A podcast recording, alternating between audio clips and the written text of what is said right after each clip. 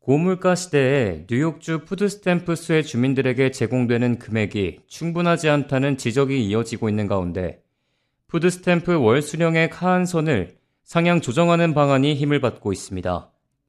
현재 뉴욕주 푸드스탬프 프로그램의 최소 수령액은 23달러인데 달걀, 빵, 유제품과 육류 등 필수 품목의 가격 상승세를 감안했을 때 크게 부족한 수준이라는 지적이 나옵니다.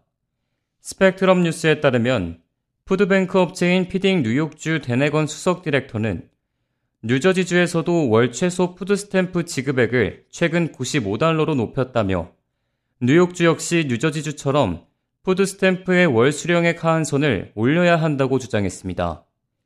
지난 4월 주 하원에서도 관련 법안이 발의됐습니다.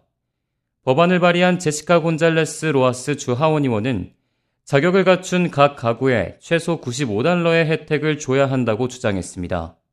로하스 주하원 의원은 팬데믹 이후 연방정부가 푸드스탬프 보조금을 일시적으로 늘렸지만 이제는 종료됐고 푸드스탬프 수혜자들은 여전히 인플레이션으로 허덕이고 있다고 설명했습니다.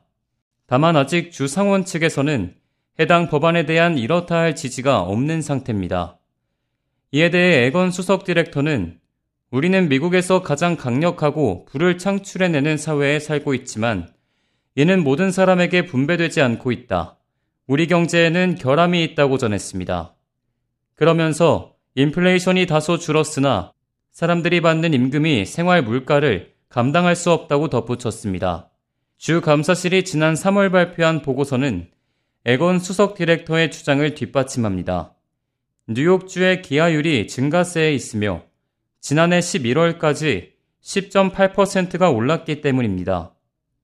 현재 뉴욕에서는 약 290만 가구가 푸드스탬프에 등록돼 있으며 팬데믹 기간 동안에 상향됐던 수령액은 오는 9월 30일을 기준으로 원래대로 돌아오게 됩니다. K-Radio 박하율입니다.